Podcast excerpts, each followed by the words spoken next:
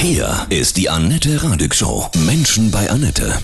Menschen bei Annette, heute bei mir zu Gast, Rocksänger Daniel Würz. Guten Morgen, Daniel. Guten Morgen, Annette. Hi. Dein eigentlicher Name ist ja Würz, ne? Würz. Du, wir haben, ähm, damals musste man dem Kind einen Namen geben und ich habe dann sehr lange überlegt, ob es äh, ein Pseudonym wird. Aber dadurch, dass es am Ende so persönlich war, habe ich gedacht, wenn Herbert äh, mit Grönemeyer durchkommt und, äh, und äh, was weiß ich, in Westernhagen auch mit seinem Namen fährt, dann ist es eigentlich äh, auch total normal, seinen Namen zu verwenden. Und es ist halt leider Wirz. Knackig, finde ich, und nach Würze. Also, und Ja, das ist genau. ja, deine Musik ist Du, ja, also ich ne? habe natürlich als Kind mit dem Namen kriegst du eine Menge ähm, Assoziationen Ja, damit, ja. na Wird's klar. bald, ne? Du, am Ende habe ich äh, Jahre später herausgefunden, dass das Schönste äh, in meinem Namen drinsteckt, nämlich das Wort wir. Und das ist natürlich die Musik und meine Leute da draußen angeht, ähm, das, was uns verbindet, steckt in meinem Namen. Und das TZ habe ich dann quasi eigentlich nur, nur für Teamzeichen äh, quasi klein wie Mhm. Trademark dahinter hergesetzt. Das, äh, das Wir ist drin. Du hast ein neues Album draußen, das Unplugged 2. Jawohl. Was ist aus deiner Sicht so die Magie dieses Unpluggeds, wenn man den Stecker einfach zieht?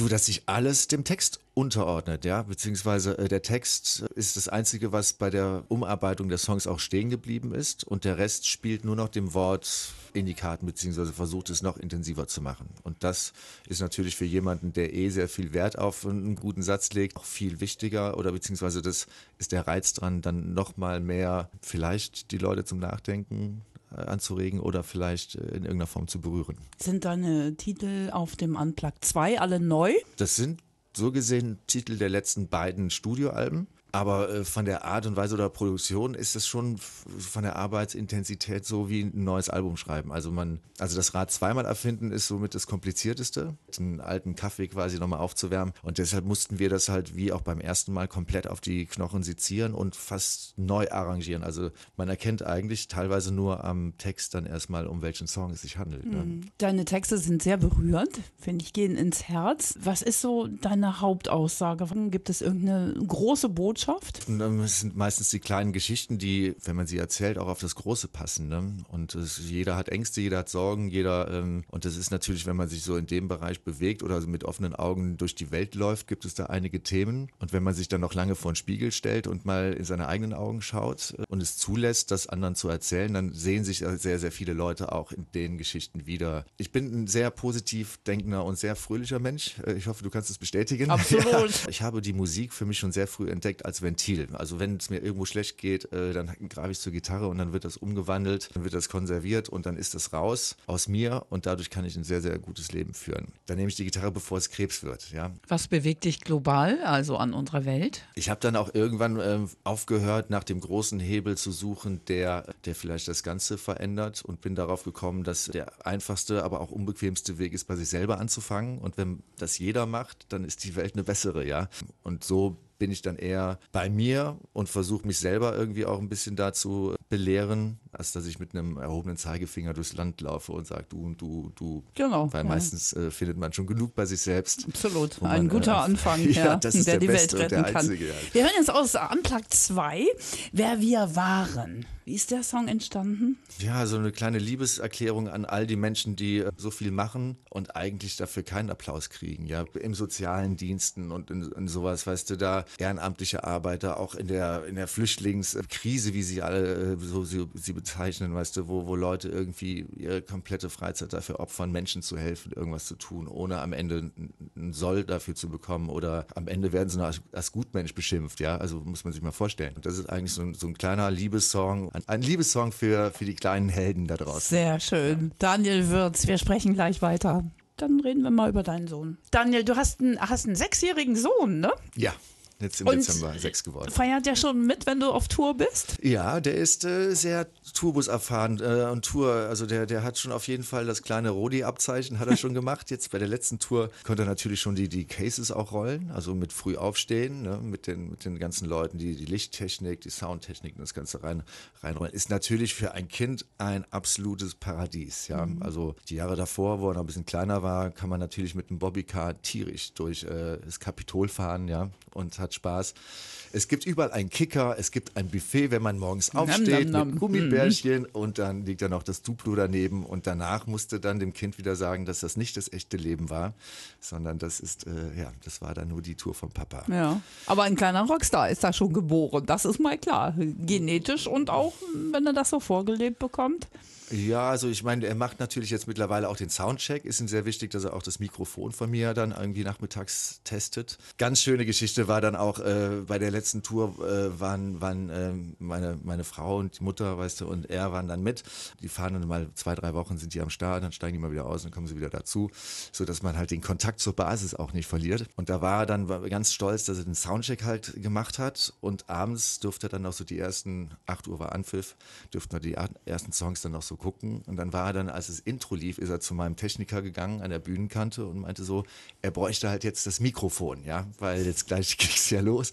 Und er hat ihm dann gesagt, so, das, das ist leider keine gute Idee oder dass es nicht funktioniert. Und er hat einen riesen Aufstand gemacht und ich sehe nur, ich kam von der anderen Seite auf die Bühne gelaufen und sehe halt eine riesen Diskussion, wo man damals noch äh, Fünfjähriger, äh, mit meinem Rodi irgendwie diskutiert und äh, in Tränen aufgelöst dann von der Frau abgeführt wurde.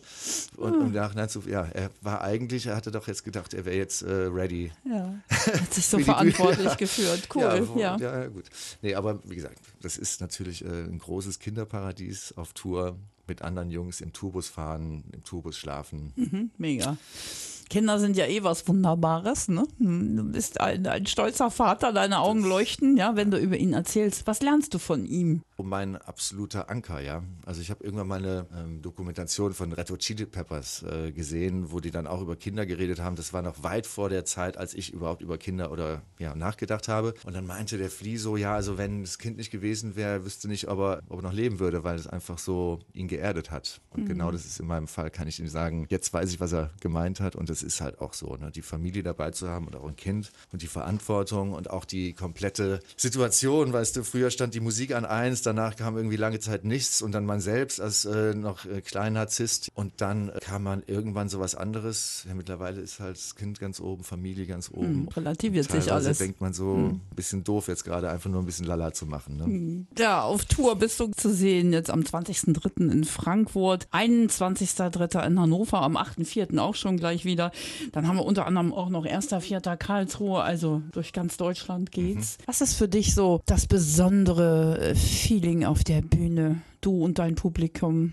Du, es geht eigentlich, äh, ja, es geht nicht so ums Publikum, es geht eigentlich ähm, jetzt ähm, meistens darum, dass man selber möglichst viel Spaß hat bei dem, was man tut. Und wenn, wenn das dann die Leute merken, dann springt meistens der Funke über. Ne? Das ist jetzt, ich meine, es ist natürlich wunderschön, vor einem ausverkauften Haus zu spielen oder auch zu sehen, dass das, was man mit sehr viel Liebe erzeugt, dann auch irgendwie gewertschätzt wird. Und das ist natürlich eine sehr intensive Verbindung, die da mit den Leuten, die die Karten kaufen, schon seit Tag eins bestehen. Das sind alles nur Freunde von Freunden von Freunden, weil man natürlich eigentlich auch nicht wirklich irgendwo stattfindet. Es ist ja nicht so, dass jetzt überall irgendwie mein Gesicht hängt. Und, aber dementsprechend äh, ist das eine sehr familiäre, gewachsene, tolle Familie, die Wirtsfamilie oder da kommt das Wir dann wieder ins Spiel. ja, ne? das sind noch Wirtshaus und äh, ja. fröhlich an. Ja. Und äh, nee, und das ist natürlich jetzt auf der Bühne ist man bin ich eigentlich sehr sehr viel mit mir, ja, weil ich genieße es dann halt irgendwie mit den Leuten zu musizieren. Jetzt im Unplugged Fall ist es natürlich noch mal intensiver, weil ich muss jetzt nicht Gitarre spielen und habe dann nicht so ein Pedalboard und muss da die Effekte noch treten und muss mich noch darum kümmern, dass ich mit dem Kopf wackel, damit es nach Rock'n'Roll aussieht,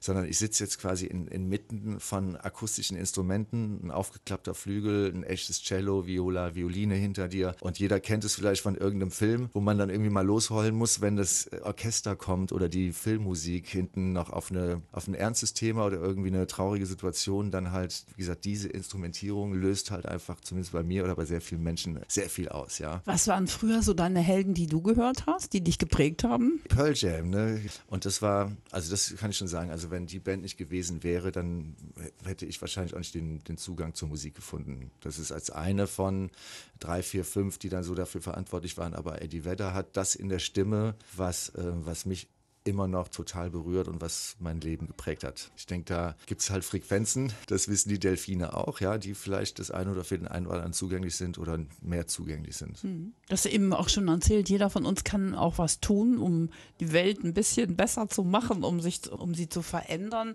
Was ärgert dich massiv an unserer Gesellschaft, wo du denkst, boah, Kinder, das gibt's doch nicht, da muss da jetzt mal was passieren? Die Maßlosigkeit, finde ich, ist so ja, also jedes und alles in diesem Überfluss zu haben. Und da braucht man halt auch nicht kommen mit irgendwie mal ein paar Diesel ausschalten, sondern wenn wir unseren Konsum, Konsum nicht einstellen, da wird nämlich auch in Asien ähm, oder China, ähm, da wird dann auch weniger produziert, weil die arbeiten ja für uns, weil wir alles äh, kaufen und wegwerfen und doppelt kaufen. Ich hatte damals eine Latzhose, die hat, die hat man so lange getragen, bis man ja. rausgewachsen ist, dann hat äh, der Bruder die gekriegt, ja. Dieses, ähm, dieses immer und alles äh, haben im, im Überfluss Genuss und auch was natürlich auch unsere Essgewohnheiten angeht, weißt du, was, was äh, die Industrie äh, letztendlich mit, ja, mit den Tieren macht. Oder mein Gott, also früher gab es halt einmal die Woche ein Stück Fleisch und das ist halt gut. Oder mal ein Fisch am Freitag. Und dazwischen gab es halt mal was anderes, mhm. Lokales. Mhm. Ne? Man muss nicht immer alle exotischen Sachen mhm. bestellen. Bist du Vegetarier? Nee, ich bin eigentlich, ich, ich liebe Fleisch, aber bin natürlich sehr, ähm,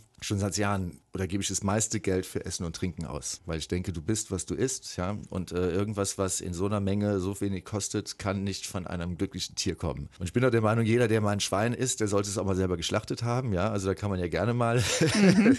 ein paar Workshops anbieten. Dann essen schon viele nichts dann, dann, mehr. Dann ja. wird es ein bisschen weniger meinem Huhn den Hals umdrehen, ne, mhm. ne, das muss man auch mal gesehen haben. Ja. Ich als Kind von Dorf äh, habe da auf jeden Fall bei meinem Opa einiges erlebt, aber dass man einfach so ein bisschen mal, ich meine, teilweise wissen die Kinder ja noch nicht mal mehr, dass äh, ein Fischstäbchen, äh, dass es ein Fisch ist, ja. Mhm. Wenn du dem, dem erzählst, irgendwie, das ist das Gleiche wie eine, wenn man mal eine Wildfangdorade irgendwo mal kauft, dem erklärt, dass das fast das Gleiche ist wie ein Fischstäbchen, dann gibt es ja sehr viel große Augen auf dieser Welt. Was ist so ein typischer Moment, der dich total glücklich macht? So ein glücklich Wirtsmoment? Ja, ich bin froh, dass ich diese Momente habe und das passiert eigentlich echt immer auf der Bühne oder beim Musikschreiben oder Musik aufnehmen, dass ich da eine Sache für mich habe, wo egal was in meinem Leben um mich rum gerade passiert, ich nur noch in diesem in dieser kleinen Blase bin, die mich total erfüllt, glücklich macht. Auch egal, ob es ein trauriger Song ist oder ein glücklicher, das ist ähm, das Schönste und es ist schwer zu erklären. Also ich, ähm, ich denke auch immer, wenn man so ans, an, ans Universum glaubt und an Wiedergeburten, also das kann bei mir nur schlechter werden im nächsten Leben. Ja, das ist schon echt ein absoluter Sechser mit Zusatzzahl. Sowas zu haben, was einen so erfüllt und so glücklich macht. Aber da bin ich auch jeden Tag für dankbar, wenn ich aufstehe und ins Bett gehe. Ja, da gibt es einen, einen kleinen, ja, einen kleinen Gruß ans Universum, dass das doch alles sehr, sehr deep mit mir gemeint ist. Sehr demütig. Ja, wir fahren jetzt äh, gerade mal von Stadt zu Stadt und ähm, ich brauche es gar nicht zu Matthias, der, der mich begleitet, irgendwie sagen, eben aus Berlin losgefahren und dann, äh, dann siehst du da auf der Straße den Bauarbeiter, der bei übelstem Wetter jetzt da irgendwo, ja, also wo du denkst, meine Herren, also. Was geht's dir gut, Daniel? Was geht's hm. mir gut? Ich hm. darf jetzt zu Annette fahren. Ja!